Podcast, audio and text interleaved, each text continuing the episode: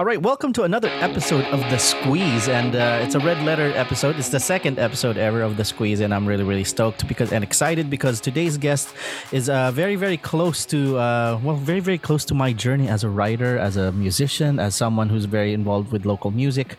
Uh, I, I, remember the day like it was yesterday. Uh, nandun tayo somewhere sa E. Rodriguez, uh, Quezon City. We were in the pulp office. And then hineds up lang ako ng editor ko at the time na, oh, interview this new band. Uh, they're called Moon Moonstar 88. And that's where I met uh, the entire band, Moonstar 88. And of course, uh, the former singer and uh, songwriter of Moonstar 88. Now she's she goes by the name of Asel, simply Asel. Uh, welcome to the Squeeze, Asel. Salamat at uh, nag-guest ka. Uh, my second guest ever. Kumusta naman? Uh, how have Hello. you been? Mm. Hi, Joey. Thank you for having me. Uh, I'm I'm good. I'm doing good, and uh, quite busy with uh, with my new single, and also being a mom and doing homeschool, and yeah, other stuff.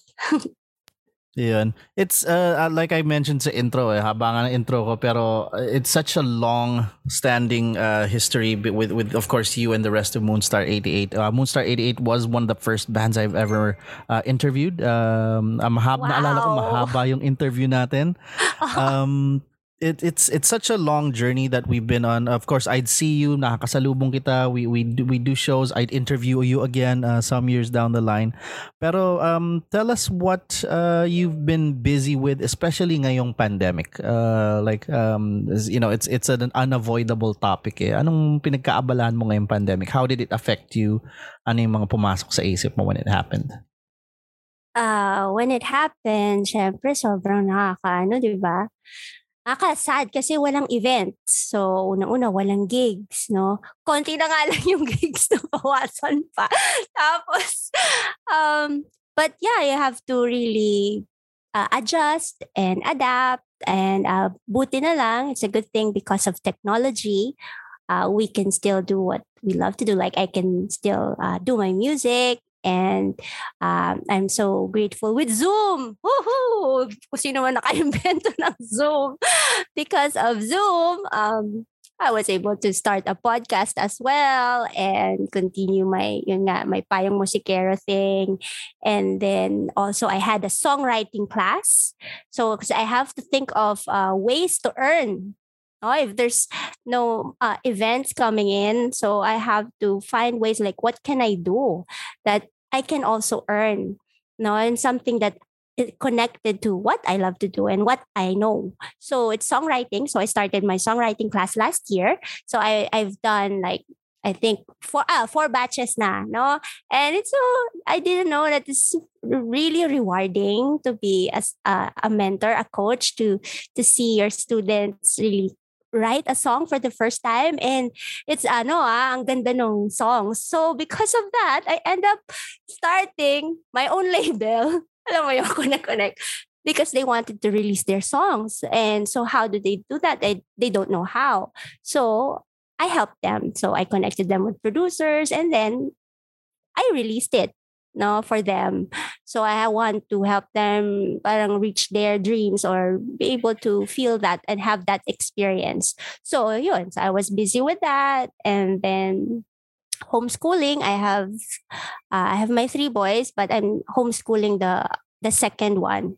No the first one naman kasi uh, he's doing online school and he's more ano na older. So he he knows how to do it on his own and also, yeah, I'm a wife. I'm I'm a mom, so I have to clean the house, cook, you know, make everything you know, organize as much as possible. but I, like with the things that I do, I don't know how I can do that. no, so yun, uh, dami. So, but yeah, I'm I'm happy that I still get to write songs because of the pandemic. I still parang it's my way of release or like an outlet, no? Like writing mm. songs and being able to meet people through internet, uh, producing parang also collaborating with them. So, ang galing nga talaga ng technology ngayon eh because of that. No, so, parang yun, I learned to adapt. Because of the mm. pandemic, there's no choice. No, so, parang before, I'm not really a techie person. Until now, I'm not a techie person, Uh, but I still, I have to learn na at least one yung input-output, no? Para gets ko naman yun. so, yeah, pati yung mic, yung mga gamit, I have to buy stuff. No, Mm. I did Kumu. You know, last year it was Kumu who helped me. I mean, um, it was monthly, you know, parang, but now nag, nag-stop lang ako kasi na, napagod ako. But it was really Kumu who parang it helped me. Like I earned uh, income from doing Kumu uh, last year. mm. So, yun. It's it's it- it's pretty accurate no na uh, I mean noon nagigig ka uh, madalas ka rin namang mag-gig and uh, you were also busy but I guess you're busier than ever ngayong pandemic no parang mas naging mas busy ka pa kumpara noong hindi pandemic 'di ba Oo nga, hindi ko alam bakit parang mas naging busy pa ako. Kaya sabi nila nasa bahay lang. Pero parang actually mas mas naging busy eh, no? Ah, I don't know. Uh, Well- I guess because you end up thinking about things to do and then you end up doing more. ah. um, um what amazed me is uh, parang minention mo nga kanina eh. I remember the first it was during the first uh, six months of the pandemic nagjamming pa tayo ni Paulo Scene uh, tapos Oo. I remember inaaral mo pa lang noon yung yung everything recording mixing connect-connect. oh the the video together uh, were you always ano like skill mo ba yon yung ma- parang maiksi lang learning learning curve mo no Uh, to consider ganun ka ba talagang klaseng ta- like mabuting-ting ka ba like uh, pag may nasisira ba ikaw Um, din yung nagagawa parang Not really. I'm not like Barbie. Si Barbie talaga, wow, saludo ako dyan. Alam, Magaling siya talaga mag-tinker.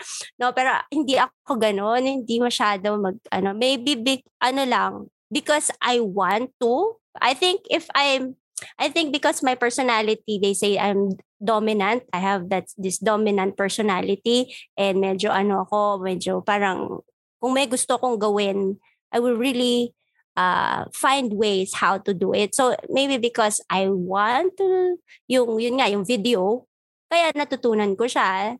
Uh, inaral ko yung how to edit also and also yung record. But it's, it's easy naman kasi garage lang naman yung ginamit ko. garage band lang naman yung record, pag-record ko. I don't know how yung mga iba.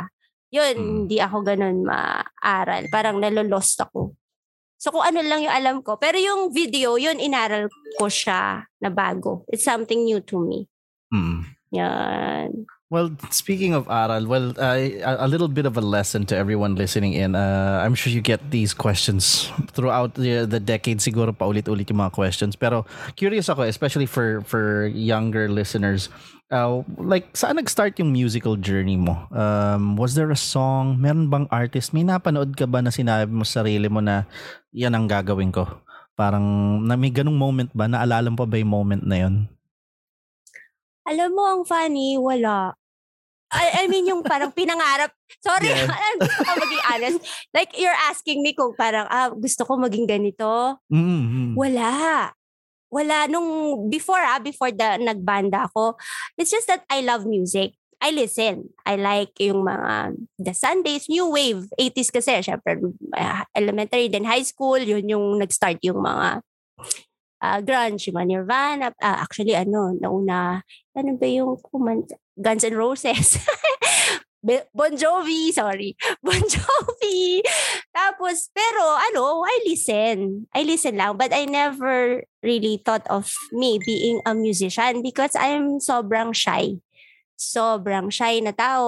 Um, I really, I don't talk this much. Well, I talk a lot sa kaibigan ko, but other people, no, I'm quiet and like, uh, if I'm, if there's a visitor in the house, I will just stay inside the house, ah, my room.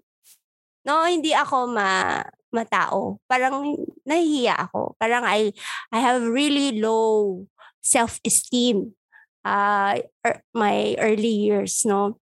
So I never really thought of performing kasi if you're performer, 'di ba, you have to be confident, no. Mhm. Parang I love music lang. So parang hindi ko siya talaga naisip na gusto kong maging ganito, ganun. I don't know, I don't have a dream nung bata ako. Ganun ako ka ano, parang wala lang. Parang okay. But then it just happened. No 18th Mm. birthday ko. Ah, I think nakwento ko na yon before no? Na uso kasi yung banda and I'm really I love listening no? I I love watching no?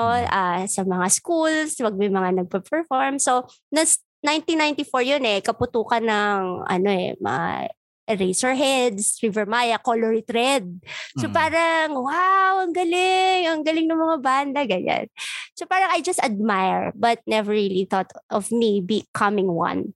So yun. So nung 18th birthday ko, imbis na yung mobile setup, yung mga dance-dance tubes na ano, yung mga strobe lights, di ba ganun magpa-party dati? Well, yung mga iba, mga younger generation, they don't understand. Pero that's how we party before. When you have a birthday party, you hire a ma- nag mobile setup. Ako, nagpabanda ako. No, ano, nag-set up ako ng banda, nag-rent ng ano, tapos yung kapitbahay namin yung tumugtog, they have a band. And uh and then they asked me to sing. Ah? Because it's my birthday. Ah. Yun. Ah, birthday mo, kumanta ka. So, Okay. I sang pa, nakakatawa. Yung Frente. Kasi, kasi nga mahihain ako, maliit yung boses ko, mahina. Every Bizarre Love time I Triangle. think of- oh, Bizarre Love Triangle. That makes sense. Yun. Every time I think of you, I feel siya. Tapos, yung pala, um, they were looking for a vocalist. Yung Okay. banda na yon na kapitbahay namin. Actually, kapitbahay namin siya. Tapos nag-start pa lang sila. Banda-banda lang tumutugtog-tugtog mga covers. Si Terence Teves yon Na, yun yung Orphan Lily. Hmm. Orphan Lily. Okay. Oh, so that Oh. became Orphan Lily. So they, Terence asked me, so neighbor ko siya, kapitbahay ko siya. So sabi niya, ikaw na lang vocalista namin. Naghahanap kami babae. Gusto, gusto namin babae yung vocalist. Tapos sabi ko, paalam niyo ako kasi, kasi nga ba, high school lang ako, ba, high school, ba, high school. Ano talaga di ako lumalabas ng bahay. Ah, ah. Paalam niyo ako sa tatay ko. Tapos nagpaalam sila. Tapos tumawa pa yung tatay ko. Ba't yung kukunin yan? Boses ipis yan. Talaga nilait pa ako ng tatay ko. Parang hindi niya makapaniwala kasi nga hindi ako kumakanta-kanta sa bahay. Mm. Hindi niya, hindi niya na-expect. So parang, o basta susundo, hatid, ganun. Mm. And then yun, that or became Orphan Lily. Tapos biglang, what? Ano? Nag best new artist kami. I mean, nag-number ano kami sa NU. I was about to say, napaka-buenas nung, kasi it rarely happens na yung first band. Kasi I remember, I I already knew of Orphan Lily before I knew of Asel. Na alam ko yung Orphan Lily na paikot-ikot, ganyan sa NU, nag-perform pa yan, ganun. Kaya nga when, when we met noong, noong Moonstar interview, sabi ko, ah, siya yun.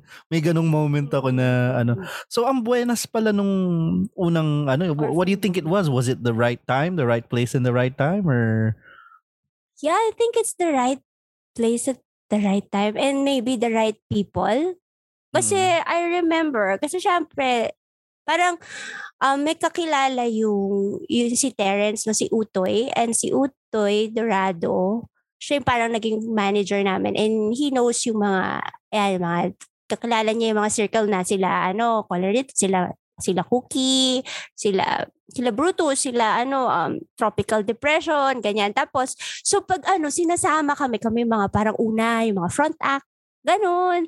So, nakakatugtog kami, tapos pinasok niya kami sa Mayrick, sa Club Dread, No, tapos originals talaga sabi niya. Originals sabi ni si Terence din. So really focus on the originals. So sa Mayrix kasi dapat originals. Tapos nung tumutugtog kami sa um, Club Dread, natuwa din sa amin si Patrick uh, Raidenbach.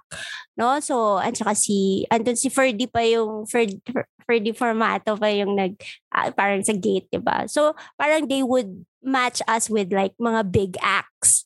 No? So parang nasasama kami with uh, like with Eraserheads. Tapos basta kasama kami, mali kami mga maliliit na pangalan. like Eraserheads, tapos. Pero kasama kami, alam mo yon Parang for me, it's like, wow, big thing. No? Kahit na kami yung magbebenta ng ticket. No? Uh, So parang, okay, di ba, hindi ka pwede tumugtog, pwede mo binenta yung ticket. uh, Pero ayun, pero masaya. Masaya yun. So, I don't know what, it's, it's just maybe right time, right place, right people. Yun. mm. Ang ang galing din kasi I remember very vividly uh, nung nagkikwentuhan tayo nun uh, you, as Moonstar, part of Moonstar. I remember vividly it was another case of again, ang ganda nung circumstance. Um, um I I know uh, the, you're leaving Orphan Lily. Si Pau din kasama mo sa Orphan Lily before, di ba? Mm-hmm. I know you're leaving was it wasn't like a I guess the the most diplomatic way to say is it wasn't like a uh, diplomatic pag na pag-alis eh, di ba? It was there there was some sort of uh, tension dun sa pag-alis. But then Moonstar also uh, there was something with Moonstar eh. Lalo na when uh, I remember I was listening to the demo pa. Hindi pa yun yung mixed uh, copy nung binigay niya sa akin and then I basta you sort of knew you could you could sort of hear it in the song na ay may something to you know tong banda na to. And then it true enough uh, it exploded. Um like ang galing no? Like do you ever uh, sort of pause and and pagkwari na pareminis ka iniisip mo na parang galing naman nung mga circumstance na yon na ano like like what are your thoughts? Like lalo na dun sa paglipat ng Moonstar I remember Sorry ang daldal ko ah. Pero I okay remember, lang, napagalitan pa ako sa Pulp. Uh, kasi I reviewed the album. Tapos, syempre bago din ako. We were all we were all kids eh.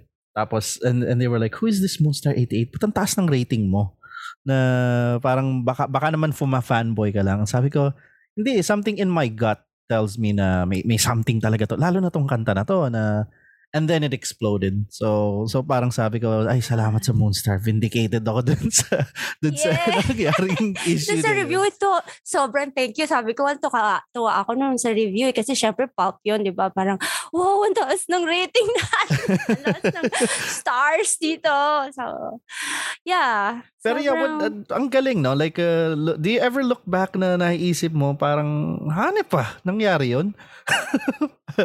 yeah, always. I mean, parang iniisip ko, especially now, no? Parang looking back. So, like, that was like years ago, 2000, 2001.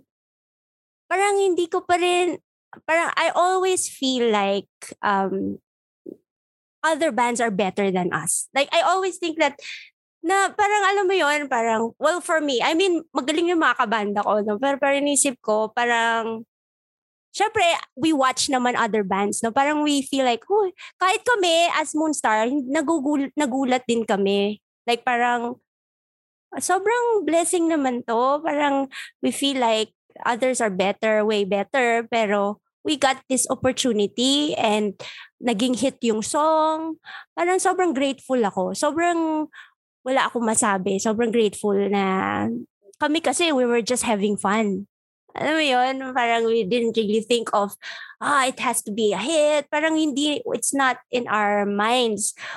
All we uh, want is just to to have fun and we were happy just to have an album. No, parang yung marinig mo lang yung kanta na pinlay sa radyo. Yun nga, inisip ko nung pinlay nga nung, nung jam yung kanta na I-listen to yun. Parang, grabe, I remember the first time that I would hear, yung I heard my song on the radio, yung joy, sobrang, ah, parang nanalo ka, nanalo ka na, alam mo yun, parang kahit na hindi ka naging best whatever, parang just the fact that the song that you made or you sang, you performed, is played on the radio, for me, it's a big thing. So parang being parang having that song like all, all the other songs be appreciated by generations. I mean generation kasi ilang years na no. And people still sing it. People know it. People can play it on the guitar. Parang for me, wow, it's it's I'm I'm grateful. Wala akong masabi kundi nagpapasalamat ako na I experienced that and I'm part of that and I'm part of the people's journey with their music kasi yun yung una nilang natutunan sa gitara. Alam mo yun, yeah. I can receive, I will receive messages, oh, ito yung una kong tinugtog sa gitara. Alam mo yun, parang, oh, I'm, I'm, I'm happy. I'm just to hear yung mga ganong mga kwento. Well, speaking of uh, like uh, Moonstar, the, the journey was was very very interesting. Um, lalo na sa Moonstar. Ang galing eh, na-mention mo kanina yung Colored Red kitang-kita ko ngayon yung parallel. I realized na dati kasi nung uh, when we were younger, we'd watch Color It Red. Uh, kahit anong gulo pa yan na, na ano, pag tumugtog na Color It Red, oh, behave na yung mga punks. Uh, nakikinig sila. Enchanted lahat kay Cookie, Chua, gano'n. Tapos I witnessed the same thing. Um, kasi yun nga, uh, you know, Moonstar was, was doing well. Uh, you were busy. And then you'd play the SummerSlam na sobrang nagkakagulo. But then pag umakyat ang Moonstar tapos kumanta ni si Asel, parang seryoso nagsaslaman kayo sa sulat? Okay, di ba? Na parang, tapos ginagalang ka, ito pa yung panahon na I, I wish I don't wish na ma-experience siya ng mga kids. Pero ito yung panahon na nagpupukulan talaga ng sari-sari. Oo, nagbabatuhan ng mga bote, di ba? Pero pag Moonstar so, na tumutugtog, nagbe-behave yung mga tao. Wala, Tapos, oo. sobrang, actually, before ako sumalang sa stage, kinakabahan talaga ako kasi baka pa may mambato sa akin. Alam mo yung mga punks, natatakot talaga ako. Pero wala. Ang weird kasi pati yung pag-ibig kong ito, nagsaslaman sila. Exactly. Parang, wow, slow motion. ang pagi. ang galing. So ang ang it's it I I think I was I was proudest then, you know, as a as a fan as well. Na sabi ko uh, ang galing no, may ganitong banda. There, there's bands like Moonstar 88 na kahit saan pwede mo siya ilagay. Um I, I mean even up to now laging uh, there, are some bands na hindi bagay sa ganito whatever. Pero Moonstar kahit sa mo ilagay, sobrang basta well received lagi. Uh, always a good show, always a good set. But then surprisingly, um, I don't know if we ever uh, took this up or we ever discussed it. Surprisingly, seemingly at the top of the game, uh, you left Moonstar um was what was what was what caused that? Uh, I, I i'm I, i'm not going for the showbiz angle pero i i don't think it was ever discussed eh, no? Parang it, it was just na oh alis na ako. It was a good transition actually. I remember there was also a SummerSlam na dalawa kay ni Michelle na yeah. you shared the stage. Parang maganda yung turnover eh. Transition uh pero like uh, what like looking back now now that you know it's been a few years and ano like uh, but but ka umalis na Moonstar? Like what caused that? Um uh, during that time, no, parang hirap siyang explain, pero and sometimes I ask myself, bakit nga ba ako umalis? Pero I mean, during that time, parang, I'm, I'm, ano eh, parang, I'm like in a, in a different, parang, in a, in my own journey, like me, individually, as a person, like, um, parang, I, I felt like, uh, spiritually parang I feel like um it's time to go, it's to stop. I'm I'm mahirap siyang explain pero yung parang I don't know. I, I, it's so hard to explain kasi pati season. Kasi during that time then, um, my friend, yan nga si Danny, proposed to me. Okay. But before that, uh, nakakapagod. Alam mo yun, like, minsan may isang gig tatlo or parang palagi kami on the road and then parang they're like uh, as a year ba or whatever, parang hindi na siya ganun ka ano. Parang I love the music, I love ano, parang pero parang nag-iba na lahat. Parang mm. there's no grace anymore. Parang walang parang just doing it na for just doing the routine na parang nawala yung hindi ko alam yung yung something na with us mm. as, as as a band na hindi ko siya ma masabi ng specific but then I felt like um and then I prayed about it and parang I, I think it's time to go. Tapos eksakto I'm gonna start my family. Parang I don't want to be palaging wala. Alam mo yun? To mm. start uh, like my life with Danny that I'm not there. Like how can you build a foundation when I'm not there? Like we have to really start it na maayos and I know naman, pwede pa rin naman ako magbanda. Pero with that season, parang I think I have to to stop. And um and it's hard because it's something that I love to do and it's something na it, it's part of me and they're my friends. I mean, I, I consider them as friends and alam ko na masasaktan talaga sila when if I leave, no. But I um parang I felt like I have to go through that phase to to ano parang strip myself with all the things that I'm my I'm putting my identity with. Alam mo yun, that, that the band became my who I am, my, my identity, na parang um and then I don't know who my who I am anymore without the band.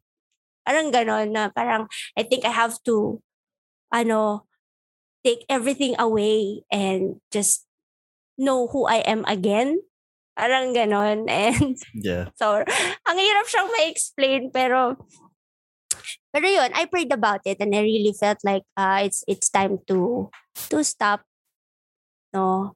But it doesn't mean that I'm gonna stop music. Pero but with the season, uh, with them, it's madaming mga factors eh. Hindi ko din masabi yung mga ibang mga things na reasons ko. Pero madami, hindi lang siya isa.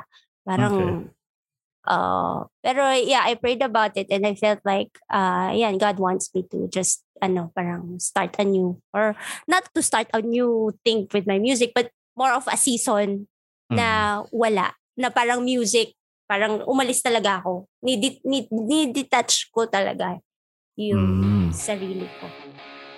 If you're like me and have problems with making podcasts, starting from recording, editing sound, adding songs, drag and dropping here and there, I only believe in one platform for podcasters to rely on Anchor. It's one app for all of your podcast needs. Hmm. na wala. Na parang music, parang umalis talaga ako. Nidi, nid, nidetach ko talaga yung Mm. sarili ko. It's just weird kasi we're still on the top. Like, I mean, the second album was still up there. Doing I well. mean, nag-hit yung sulat. Oh, Mm. nag-hit yung sulat. And I was uh, actually was crying when I left. Parang, and you know that feeling that you know you need to do it even if it's hard. Mm. But yun, nandun ako yung parang, I know I have to, ano eh, I have to stop. Oo. Uh, eh, pero I would cry about it. No, I Ah. cried about it. And I was depressed actually about it like for like a year or two. Kasi it's like something na a part of me. Tapos, na ano, nawala. Parang, ay, naligaw ako. Parang ganun. Parang, Ah. oh, ano na ako ngayon? Ano na ako? So may, yun, may ganun din pala. Ay, hindi siya yung tama nga, bahala kayo dyan. Bounce na ako, ganun. Hindi siya yung ganun ka, No. ka-abrupt, ganun. No, hirap nun din. Syem- Syempre, hindi ko na yun inano. But I actually, I have a book I, I discussed about it. Parang Mm. I, I told the story, like, doon, mas detalye yun. Pero I know there are some people wouldn't agree with me, no? Mm. But yun nga, I'm, I'm just sharing my own personal journey spiritually and individually, no? Parang, I just felt like I need to to stop. Yun. A, a question I never got to ask because I've always known you, um, especially like if you listen to yung, yung mga the other songs on the album, the non-singles, uh, that it's a debut album. Um, I, I always known you to be like a, a very spiritual, a very religious person. But I've I've never got to ask you like, nung at the top of your game, uh, you know, it's a totally different thing. Uh, like rock and roll stories. Na, gaano ka wild ba? Pumarty ba Moonstar 88? Like, uh, like ano version yun ng party? Ima- Imagine ko, eh, sabi ko, bait nitong si Asel eh. Parang never ko siyang nakitang naglasing or, you know, the, the trappings, yung mga usual stuff ng pagbaba. Si Herbert nakikita ko umiinom or, or, or si Pero like, like how did you enjoy that, Asel. ano, that, that first um, experience of success? Paano ka pumarty dati? ano, ah, pumaparty naman ako. Pero siguro ibang paraan, ano? Kasi, uh, more on nung Orphan Lily, I would drink. No? During that time of Orphan Lily, I would drink uh, sa Club Dread. Ang favorite Mm. ko doon, yung B-52s. nice. yung B-52s. Tapos, uh, pero, uh, Paikit Moonstar, mga light lang naman, salmig lang. Pero I don't, ano, um, ganun lang, inom lang Mm. inom lang yung uh, pinaka-party ko. At saka, pag nag-out of town kami, pag halimbawa napunta kami sa isang lugar tapos meron parang sayawan, ay, nagsayaw ka. Nakakatawa yung isang time na lasing kaming lahat.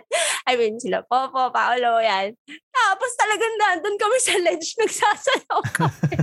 Parang weird. Sabi ko, makakahiya tayo, buti lang nila. Pero ano, hindi alam na Moonstar kami na. Parang nag at, nagpunta lang kami sa isang bar or whatever. I forgot what. Pero sa isang lugar. Hindi naman sa Manila. Basta I forgot. Basta yun, yun lang yung naalala kong nag-party kami. Pero never akong nag... I don't like yung mag-smoke talaga eh. Kasi parang I Mm. don't like the smell. Pero I I drink. Yun, I drink a Okay. lot before before I became a Christian. And then uh, and then uh, the reason that I stopped, no, walang Moonstar naman kasi I still drink pero I don't get drunk. But before I would get drunk. And Yeah. and and the, the reason I stopped is I would ask myself, why do I have to do that? Parang nung, nung, parang nung nagising ako, yung parang alam mo realization, ba't ko kailangan gawin yun? Eh, masaya naman ako. Hindi ko naman kailangan, uminom para, ay, hindi ko naman kailangan to that extent para maging masaya. Eh, ang gulo-gulo ko na. Parang hindi ko na kailangan, baka sumobra, di ba? Parang, at least you can still have a self-control pag hindi ka Mm. lasing. Oh, eh, kasi magulo na ako. Paano pa kung ano so I stopped ano doing I, ano yung being drunk yun Well, So, it's ganun nice to know na may ganun din naman palang phase. Kasi akala ko talaga dati parang sabi ko si si Asel pa- parang hirap biruin ha. Parang parang oy, inom Oh, tayo. Pwede naman. Naiinom naman ako. Oh. So ano lang, nag-stop lang talaga ako noon. Pero yun nga, because people misjudge me with that. Just because, like for example, in a group and they're all drinking and then I don't drink. Mm. Parang they misinterpret that I'm starting, parang I'm making them feel holier than thou. Hindi ko naman sila pinapahinto. Di ba? Ako Ah. lang. Ayoko uminom. Pero just because I don't want to drink, that does that make you feel uncomfortable? And it's not my fault. Di ba? Parang, I don't wanna drink. Well, don't force me. I'm not forcing you to stop. Di ba? Ah. parang it's something like that. So parang, and it's, and then yung mga things na people would misunderstand or ano, just because I don't do it. Na Hmm. parang I, f- they feel like, ano, I, I make them feel uncomfortable. I'm sorry making you feel uncomfortable, but I- I'm okay if you do it naman, if you want to do it. So, Ah. parang ganon. I, I, I. I remember like uh, like syempre pag uh, kabi-kabi din magkakatambay parang talaga kilala mo si Asel parang parang buti kinakausap ka ni Asel kasi super opposite naman yung lifestyle ko naman dun sa kaka-describe mo lang na parang ako kahit ano pa yan game eh di ba parang nung panahon na yun Oo. di ba so uh, Okay naman ako. I mean, I hang out with people, uh, with, I hang out, I still hang out with them. I just don't do it. Like, the Ah. others, like, yung iba nga, may iba pang ginagawa eh. No, I mean, but I don't do it. No, pero, yeah, I, I, I they're still my friends. I mean, okay. well, uh, I'm glad you mentioned kanina. Uh, you, you released a book, uh, 2015. Uh, who would have thought? Um, and and you know, it's very ano siya. It's it's one of the one of the bravest things I've ever seen. Lalo na sa like lalo na sa Pilipinas. Like especially sa documentaries, kaya buisit na buisit ako minsan sa mga documentaries. They don't really ask the right questions.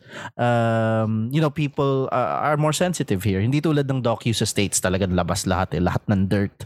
Lahat walang tinatago. Uh, when you released your book, again, you really discovered, ano, you really uh, shared yung the journey. Um, not just the good, but the bad as well. Um, was that something you always wanted to do? Um, did you have reservations before you released the book? Uh, I remember when you sent me my copy. Gulat din ako eh. Sabi ko, wow, ginawa. Asel actually did it. Na, kasi a lot of musicians also wanted to do something like this, but then there was just too many details na, na normally hindi i-share ng ng regular person eh. like like how, how was what was the journey of making that book uh every time I see it na na-amaze talaga ako when I see it eh sabi ko Oo. wow she Ayun, actually thank did you it nga, no? Oo, eh, si na- Joey ang nag-review. Yeah. Thank you for doing that review na, sa book. Oo. Pero yeah, like, um, paano nag-start naman yung idea na yun? Uh, uh, nainggit na inggit ako. Sabi ko si Asel nakapaglabas ng libro, ng kwento niya. At kinwento niya yung kwento niya. Hindi yung parang, ah, masaya, gano'n. Um, kasi the reason that I wrote that book, no, I don't want to forget. Kasi I, I know that, kasi I'm so forgetful eh. And I, ewan ko baka pagtanda ko, baka lalo kong, baka makalimutan ko. And these are the things that I want to remember. Like how, how I was able to go through all of that. And I know that it was really God who helped me. No, so I have to, to share the bad, to understand the good. No, like the bad things that happened to me, to appreciate how amazing, no, like how God turned it around. And that's why I am not ashamed of uh, sharing the other stuff that happened to me or or what I experienced because I know na na parang it can help others na who have gone through that as well and then like how it can be uh, parang sabi nga nila the mess can be a message. No your mess can be a message and your test can be like an amazing testimony no for others that that who might go through the same path but uh, because of you sharing that story uh, that you will be able to help them na parang realize things and go through that. And and that it's gonna be okay in the end. So parang ganun yung, you know, sinulat ko kasi parang I don't want to forget, yun yung una-una, and I want my children, my grandchildren to know uh, their lolas, their lolas life. yun talaga yung book eh. Kasi that's what's amazing about book eh, di ba? Parang, yun, doon na siya, nakaritten na siya forever. So parang, yun, yun yung talagang pinaka goal ko. And yun nga, at the same time, to help others as well who might uh, parang went through that the same mga like mga rejections, insecurities, um, wanting to end it all, uh, suicidal thoughts, uh, and like uh, being insecure, like low self-esteem and how I was able to go past it. Mga things na ganun. So I have to say everything. Mm. So, yon. Na-mention mo nga kanina, ano eh, uh, meron ding hindi nag-agree. Um, uh, and, and, you know, I, I, what I love about it is uh, there's a forward by KK Maricara Reyes who was also going through some stuff. Uh, she, uh, you know, her journey was very unique as well. Um, mm. Like, what were the reactions? I can, I, I'm sort of assuming na maraming na shock for sure. Uh, the, the, the, were there were there less than enthusiastic reactions? Uh, like, uh, what are the some of the reactions that you remember? Yung well, mga people who yung mga iba naman, mas madami namang positive, no? Like, uh, uh, na reaction, like how God helped me go through that. But there was also some negative, like, for example, yung reason ko why I left.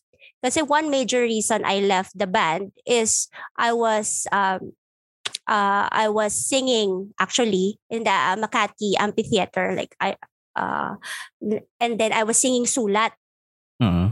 Uh, so ang daming tao. It was sea of people talaga. And umpisa pa lang yung mga cellphone nun eh. Uh-huh. Yung may flashlight, yung ginagawa nilang yeah. flashlight yung cellphone and they were singing sulat. As in, patawarin mo ko. And they were all singing, jumping and waving their cell phones. But in the middle of my song, like I really heard a voice in my heart asking, Will you leave this for me? And I know wow. it was really like it was really me. That's how God talks to me. Cause I know His voice because before I became a Christian, that I would I wanted to end my life. No, uh, it's in the book. Then I want to. Um, ano, gusto ko i-bump yung, ano, gusto kong ibangga yung kotse, it was the same voice who told me that I am your way out. Because mm, I was like, I think this is the way out. And I wanted to hit the car no, to end everything. And then I heard that voice in my heart. And then I cried because I know it was Jesus. And and I just okay. felt his love and prayed. And that was the time that I went to church after that. And then. I became a Christian and I started attending victory and and people would start to help me, pray for me. And I, that started my journey with the Lord. No? And people naman know that I'm a Christian, so I'm talking about this. Yeah. But yeah, during the time, so Moonstar, I was a Christian already. Okay, and so noong 2000, uh, I don't know, 2002, 2003, yun, yun yung sulat, ang Makati Amphitheater, I was singing. And then I heard that voice. Like, I know where will it come from naman. I'm like so high with the people singing. I'm so happy, di ba? Uh, parang biglang, diba? Tapos biglang, will you leave this for me? Parang, Hindi naman roadie na nasa likod mo na bumubulong. Hindi naman ibang tao, ano? Bagay, hindi mo rin dapat maririnig yun. Eh. Pero yeah, people would say that I'm crazy. Oh, you're a crazy woman.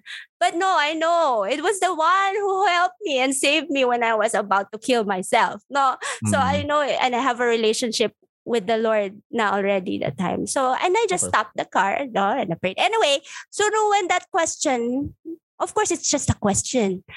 Hindi naman sinabing leave, di ba? So Ah. I know that that God is parang preparing me for another season. Like, and I was like praying. I prayed about it. Like, Lord, do you want me to leave? Because if you're not gonna be with me and everything that I have, I know it came from you. So if you want me to leave and you're not gonna be with me, then might as well. I'm I'm gonna leave. No, because I know you're not gonna leave me and you're gonna Mm. bring me to somewhere else that I know that you you know what's best for me because you're my dad. I mean, you're my Mm. father. So that's the relationship I had I had with the Lord, no? Parang siya yung tatay ko. Ganon talaga. I like I walk with him. So ganon. So but wala naman. Wala namang clear whatever. So I prayed about it. I prayed and fasted kasi January, blah, blah, blah. And then, and then come to the pa-end na nung year na yun. And then, para ah, basta, para I'm praying, may prayer and fasting na season in one week yun eh, na you don't eat. No? Meron Wow, kaming ganun sa okay. church. And then we just prayed and just, just ask, ano, you just really pray. And then, parang ang nagrema sa akin because I was reading my Bible is, do not leave yet. And it's in Acts eh.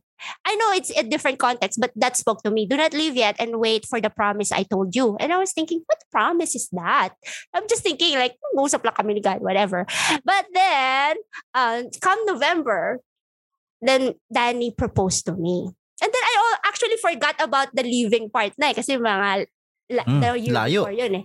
Oh. But then, layo na, oh. And then, so yun, Danny proposed to me and then, but then, and then during just my Bible reading, because I read my Bible every day naman during the time, and then, parang napun, nabalik punta ako sa Acts uli. Kasi another year na yun, no? And then, nagrema sa, rema kasi is like parang it spoke to you. Parang nabuhay yung, now you're just reading, and then biglang Okay. parang nag-speak sa'yo. And then it says, leave Jerusalem. They will not listen to your testimony. Parang, parang yung leave, ano, kasi, sorry, ang hirap explain siya, no? Parang weird. Mm. Pero parang for me, parang, li, ah, kasi yung first sabi is, do not leave yet Jerusalem. Parang it's like a code for me. Do not, that's my Okay. comfort zone. Do not leave Jerusalem, wait for the promise I told you. And then when I come November, that was like, pa- patapos na ng taon, leave Jerusalem. And, and Wow. ah I know it's a different context in the story, but for me, it nag-speak siya. And so Mm. parang I will, I- and, and during that time din, parang yun yung kinukwento ko sa'yo, parang wala ng grace, parang hindi na masaya, parang mapagod na, parang routine na, parang, basta parang heavy. Ah. Heavy na, hindi na yung katulad before, and I don't understand. So, so parang I prayed and I, I think like God wanted me to, to really leave. And so, yun, nagpaalam ako maayos. But I said, I'm not gonna leave you just like that. Of course naman, di ba? Let's look for somebody who will replace me. Mm. No? And then you can, con- I know that you can continue because all of you are songwriters. No, I'm, Oo. I'm not naman the only one who's writing the song eh. Parang, I know you can do it without me. Okay. Yun. So, I, I told them to continue. Parang to continue. They, they can do it without me naman talaga. And totoo naman, they, they did it. And so, yun. So, umabot pa nung May. Yun nga, yung Pop, Pop Summer Slam. May, the, Ah. the following year. Yun yung last na gig ko.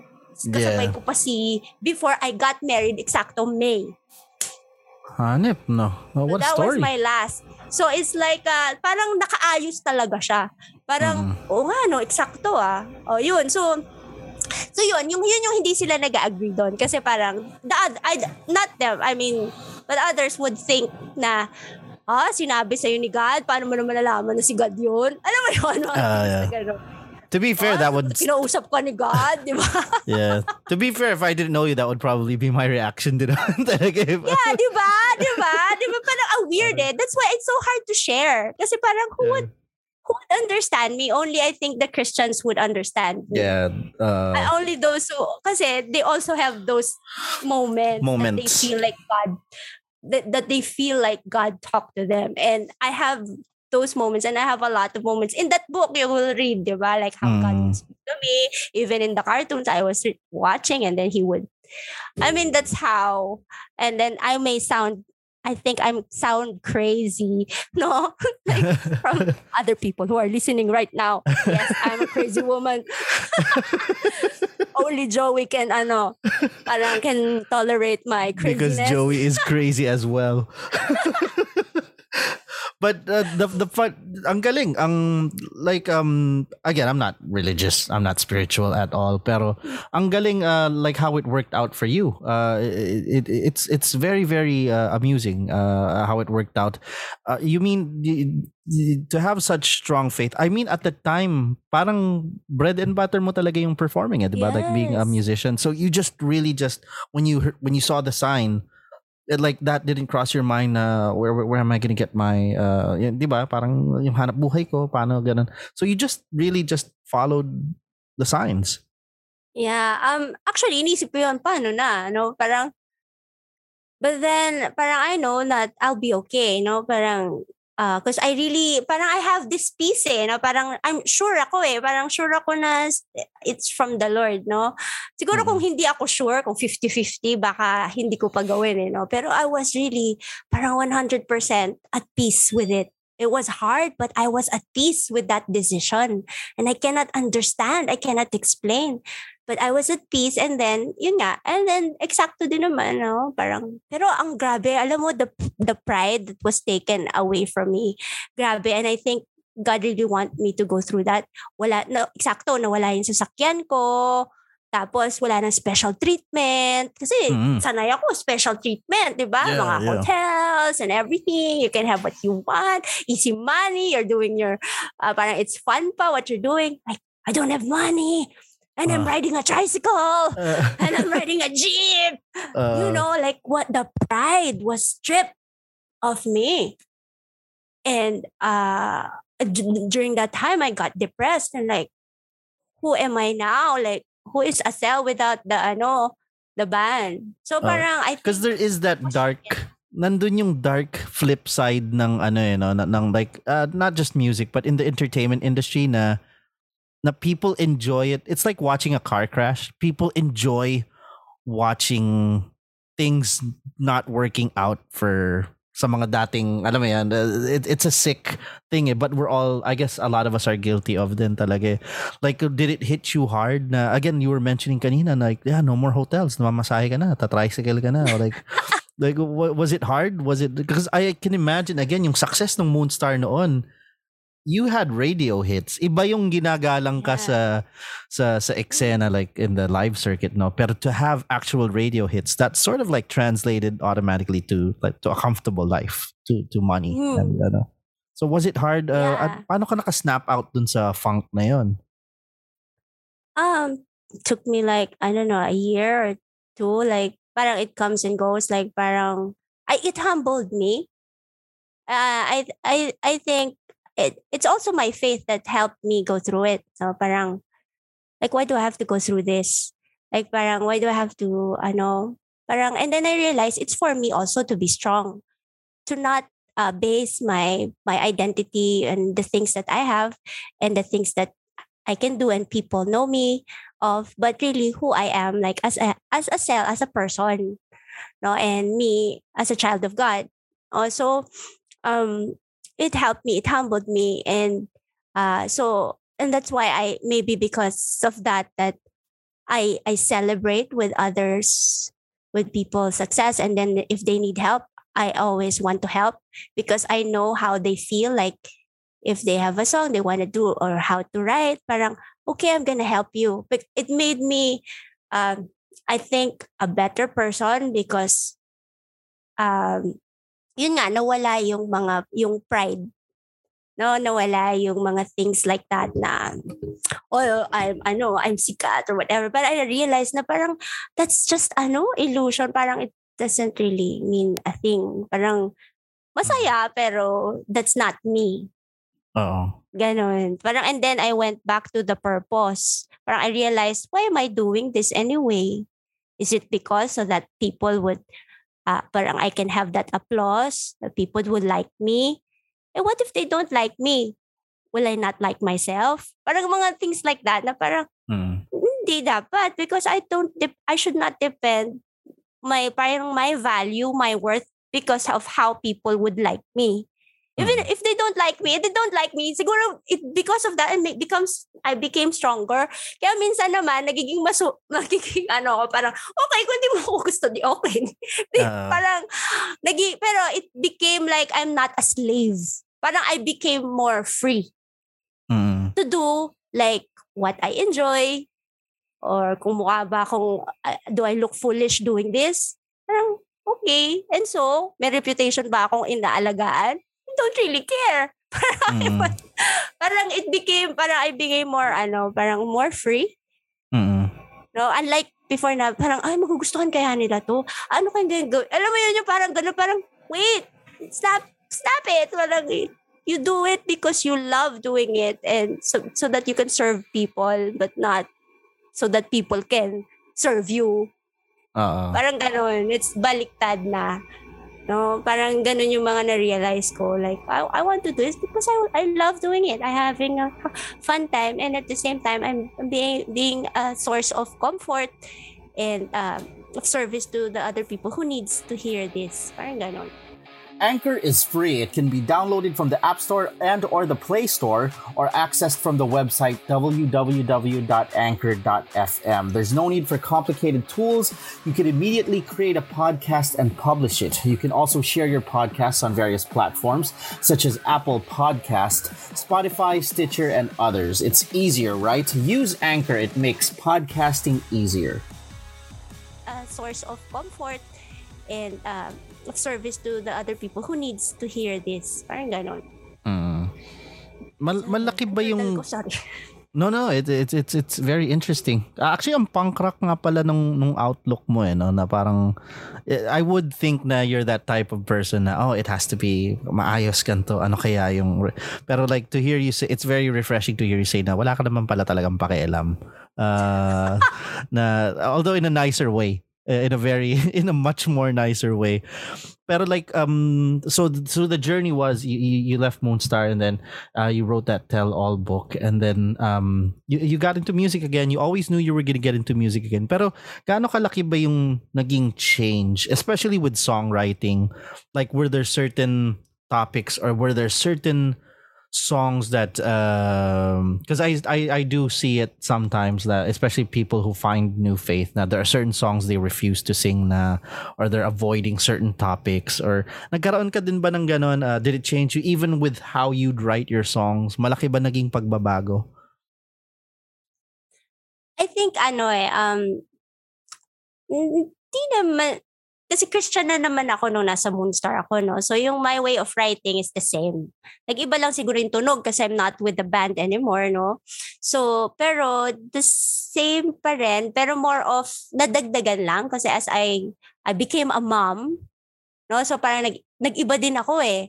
Like how I see children, how I see life, it started to change mo ah, parang and then so I started writing about uh poverty because I see the street children parang nagkaroon ako ng burden and heart for the children when I became a mom because I was Yeah. just thinking about about them no so if that is my kid no so Yeah. parang yon I started writing songs like that like Liliwanag yon yung mga mga independent na release ko, I talked about those things and what's in my heart and really be, or or start parang giving hope. Parang gano'n. It's more of that. Na, na ano lang, kasi yung sa Moonstar kasi is more of, dahil we're younger, more of mga love, love, love yung mga naging single. Pero if you will listen naman, like you listen naman to my others, other songs na ako yung sumulat, meron namang iba na also talks about my faith, what I I feel. And as a songwriter kasi it's I just write what ano eh, parang it just comes out like what I uh what I experienced. But now siguro I write also yung mga to empathize to others, uh, with others, like yung mga pinagdadaanan nila. Mm. So kasi before it's more of my my own experience, yeah my own re- realizations. Now I also write for others, meaning like what am I what are they feeling right now? Like what Mm. are they going through? And if and then I personalize it with the same uh what emotion I have that is the same with the topic. Parang ganun. That's how I Mm. do it. Does it is it easier do you find na magsulat because you know inspiration is all around you. Um I, I am yet to experience it pero like you know having a family, having kids, you're, basically surrounded by inspiration aside from chores no. uh, but Hindi siya inspiring.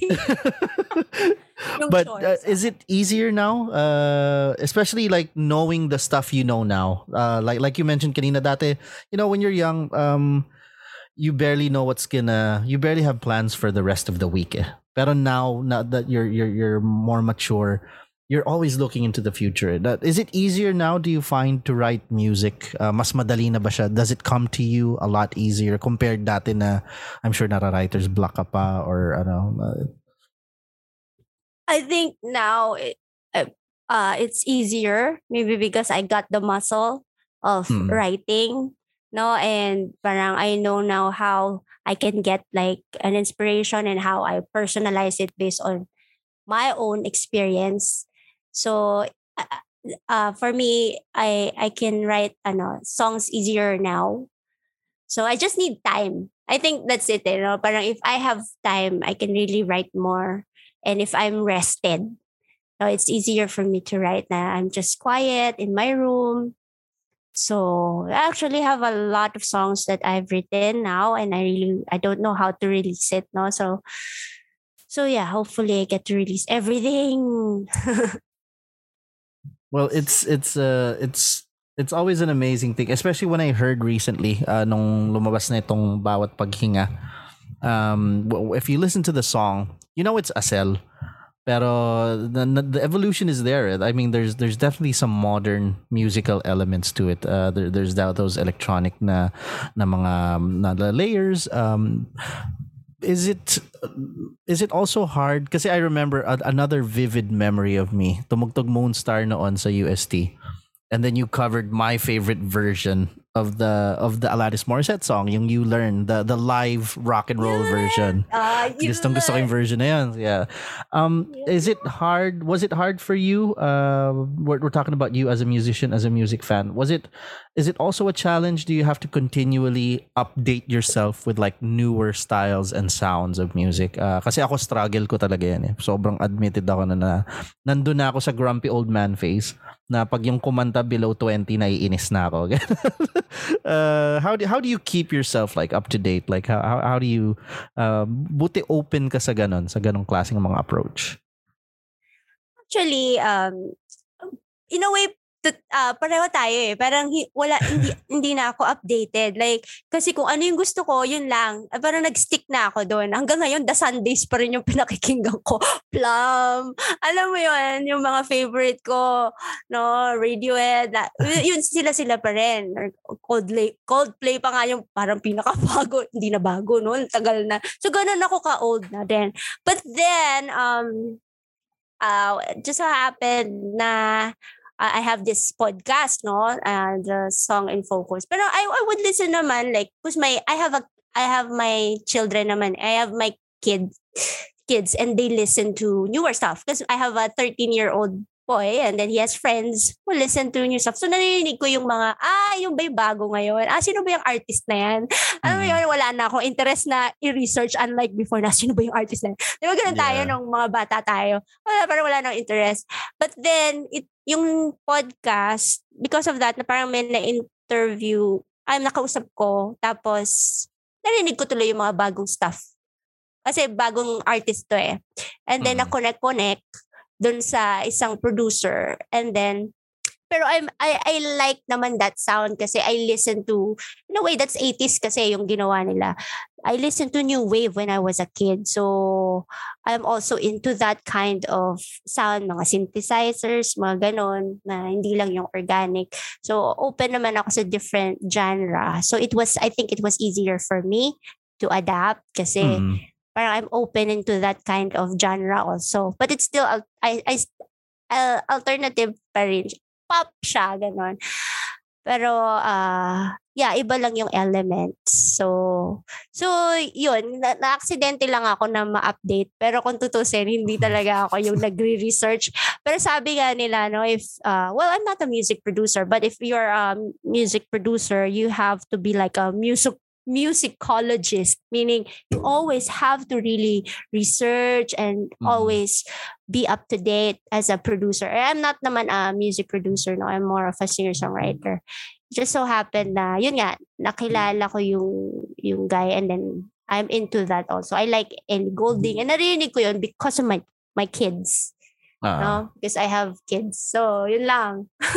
So it's your kids pala like who are keeping you like in touch and can you believe it no 13 parang Oh. parang I, I, Ay, pero ah, they're they're up to date. Pero nakakatawa. Kasi one time they were playing the Never Gonna Give You Up. It's like, hey, that's my time. uh, Please. Y- yung pala sa TikTok, uso yung si ano, Never Gonna Give You Up. Si Rick. Astley. Anyway, those are the kids Ah, now. Oh. well like like we we began this discussion na uh, kanina like I was mentioning na you seem busier than ever. Ang dami mong nire-record. Um at I was looking kanina sa Spotify. Sabi ko oh 2020 to. Tapos ito 2020 oh ito pa isang 2021 na. Um like what are the plans? I know parang nung una parang nagkaroon pa tayo ng pag-asa na parang oh there's light at the end of the tunnel na mukhang magbubukas na. And then bam delta. Uh like um what was the what was the plan? Like the immediate plan uh kung ano I know na now uh, we mentioned a while ago you, you are fully independent now no? Um tapos yun nga you're also helping produce uh and you know helping other artists uh, songwriters as well to get their music out there. Yung ba- yung ba yung immediate plan uh, like uh, ano yung or do you want to get back out dun sa gigging circuit uh, circuit na kaagad uh, gusto ko talaga ano to perform. I miss performing. Hindi ko na alam kung kaya ko pa parang ano, nakalimutan ko na yata. ano para perform live. Baka biglang mag-blackout, magkalimutan ko yung mga lyrics on the spot. Pero yung, yeah, I still would love to do the gigging if that would happen soon. But uh, the plan is I'm still recording, no. I'm I'm I'm I'm planning to release an EP. So this bawat paghinga is just one of the tracks in that EP. So oh. meron ako naka-line up na lima, na five songs. Ah, tapos na yung apat for for that EP. And hopefully I get to release it before the year ends. So that that's the plan uh w- within this year. And then I also recorded some stuff na doesn't fit in that EP. And so parang isang another batch for next year na I think it it would uh, it's more of ano naman na parang because I was listening to um yun na updated na ako ah. Ah, what's his name? I forgot Jeremy Zucker. I forgot I forgot this the the duo. Parang nag-acoustic sila. So tapos and also Astrid S. I I love her songs. So there these are like some new artists, no. And then na-inspire ako. So I end up writing new songs because of this artist. And then I am planning to release it next year. That is if I have a budget. Uh, So if you're wow. listening now, you want to sponsor, maybe you can produce a song for me. Stig. So yun. So meron akong na, na, nasulat na na tatlo for that batch na parang hindi siya bagay for this EP. So Okay. so I'm making another for the next year. So ganon. Are you also recording at home na rin? Or, or do you go to a studio? Or Yeah, um at home, uh, bale I what I do kasi like so if I'm writing a song, no, record ko lang muna siya sa phone. And then I will try to make a demo sa garage. Yun lang alam kong software. Mm. garage band with a vo- uh, with a guitar or like a piano or vocals and then I'll ask a producer a music producer magbe-budget na ako saka ako mag-ask ng producer na uh, either mag-collaborate or Okay. talagang I'll pay yung fee niya Oh, so okay. ganun oh so uh and then we work on it we we meet sa Zoom uh, or I will tell or the ito yung gusto kong tunog parang ganito, ganito yung feeling, ganito yung emotion, ganyan.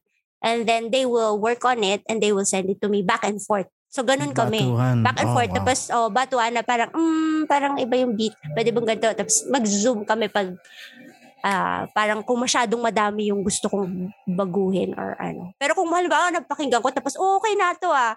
Parang okay na ako. Sobrang minimal lang yung revision. Parang I give them also the freedom eh para ma ma-create yung sarili, sa arrangement nila. So, Wow. ganun. So, So, ganun ka pero ako hindi ko hands-on. kaya gawin. Oo. Oh, Pero like to- meaning the genesis, the start of the entire thing, talagang it starts there, no? Talagang dyan na lahat. Oo. So, ganun. Kasi before, di ba, pag banda kasi, we have to jam it. Mm, No. mm. Like, I mean, oh, I have a song, I'll let you hear it. And then that's jam. So, that's how we do it before. Pero now that, nung, actually, nung naging solo artist ako, that's when I learned how to work with with a music producer. Or, uh, yun, na isang tao lang. Actually, it's easier because I just talk to one person. Uh, Hindi yung madami. Pero masaya din yung madami kasi madami silang ideas. And then we jam. Siguro masaya yung madami pag there's, you're in one place. Kasi uh, kasama doon yung kwentuhan, kainan. Masaya Mm. yun eh. Jam. Pero now, parang hindi mo magagawa yun eh. Pandemic. mm. So, So, sakto lang din pala yung natutunan mo siya that way, no? dynamics. Oh, yung Oo. dynamics na isang tao lang kausap ko. Mm. Well, given the situation now that we're, syempre pinag-uusapan na natin, like uh, there are plans. Um, it's exciting because, um, well, it's it's very very amusing kasi hindi pa nakukumpleto tong isa, may isa na pala uh, na in the works. so, talagang gumagana pala yung ano, no, yung makinarya sa ulo ni Asel. Um, are you positive um like uh, you know just as as as friends uh, like like what's your take on like the future the near future? I i'd i know that uh, you know as a mom as a parent you have to be positive of course. Uh pero like what's your what's your take? Do you think uh do you think we'll be okay? Um is this stuff that you think about then uh, i'm sure you do. Um yeah what are your thoughts uh? Yeah, of course, I think all of us are hoping that it will be better soon, that this pandemic will stop or will end, and that everything will go back to normal. But um, we eh, we don't know what's gonna happen. No, so what I do, I just, I just, I don't want to think about it more. I I want to think na lang like what I want to do to live my life to the fullest. Like I want to do this. I, I, it's like parang okay. Like everyone is like you can see it in your Facebook. Everyone like condolences, dying left, right. Your friends and like you just want to cry. But but it will make you parang depressed. Eh. So okay, I'll just focus on what I can do now and what I want to do pa. Like while I'm while I'm alive. I want to release this. I want to do this. I, I just want to keep on creating and keep on living. I don't want I don't want this situation kill me. You know, like if I'm still alive, then I have to continue living.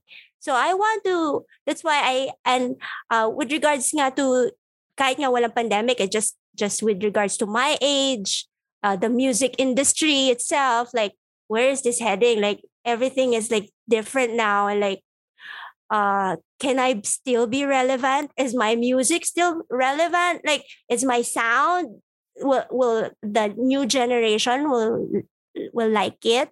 The Gen Zs or are they into this culture na ganon? Parang you don't know. But um I just want to keep on doing what what I have. Parang like, okay, kung ito yung mga ano, but this is what I can offer, then I will give this. If Mm. some people would like it, and then I will be happy. If some people doesn't really like it, then I cannot force them. So, pero me, I want to live. Parang, if I do this, I feel like I'm living, I'm breathing. This is this is a part of me. And if I stop because I feel like um, I'm not relevant, then I failed. And I'm not being true to myself because I know that I want to do this. Alam mo yun? Parang Mhm. I don't want to think na about like, uh, am I still... Ga- Actually, syempre mapapaisip ka eh. Like as a musician, Mhm. no, na, and in my age, I'm 45. I'm 45 years old. And so we have this new generation na iba din yung sound, iba yung style. But this is me. This is what I can offer. I, I can try to improve myself um, and uh, try to adapt with some other things, but not entirely because I'm going to lose myself. I don't want Mhm. to lose myself also. But uh, so yun. So that's why I think that's what keeps me going. Uh, so, so yun lang. Awesome. If that makes sense. Oh, it does. Funnily enough, actually nagtataka din talaga ako eh. Parang wow, we we do agree. We are very different, but we do agree on a lot of stuff. Uh Again, we'd like to remind everybody the new single is called Bawat Paghinga. By the time uh, this episode of this podcast comes out, there's there will be no excuse for you not to hear it. It's a really great song, uh, Bawat Paghinga. It's available on all digital music platforms and uh, streaming platforms. Um, are there any other things, uh, huling hirit na gusto mong uh, that you want to leave with the the listeners? Um, stuff that you want to announce, stuff that you can reveal? Um, ano, ano, ano yung mga bagay na yun? Um, I hope uh it's uh by the time that this comes out, I think the the visualizer, naman, yung mga, mga terms ka ngayon, iba na eh. Video, visualizer. What's that? my gosh, I have to be updated. So, ano, it's not a music video, but yeah, it's a video of the song.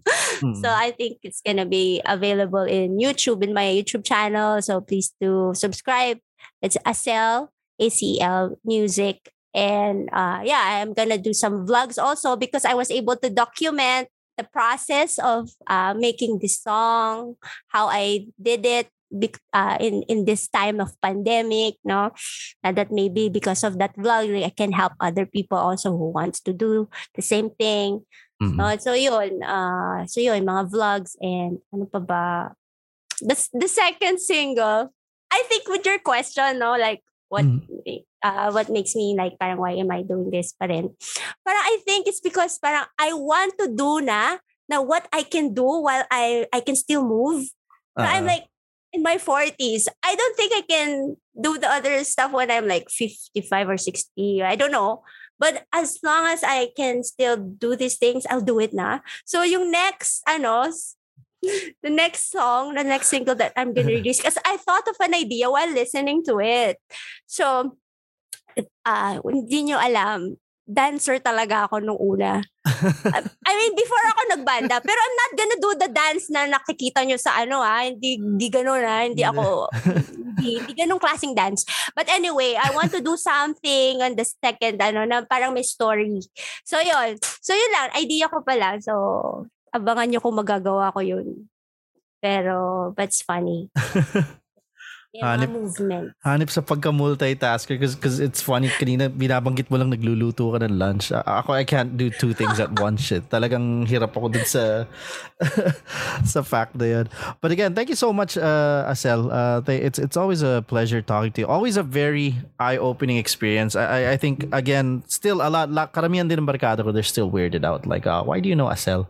uh like I don't like what's your business knowing because uh, of this stuff. Pero uh, it's always an eye-opening, very inspiring, whether or not. Like I wrote in the then sa the, that review of your your book, uh, you know, it's for it's it's for all people, uh, believers, sinners, but whether or not you believe in Yeah. whatever or I don't know, it's always a, a good thing. So uh, thank you very much again uh, to Asel, uh, to our guest. Uh, don't forget, uh, Asel also has a podcast. You will be resuming uh, season three For of season of three, Song in Focus. Song in Focus. Uh, when when is that season going to be released?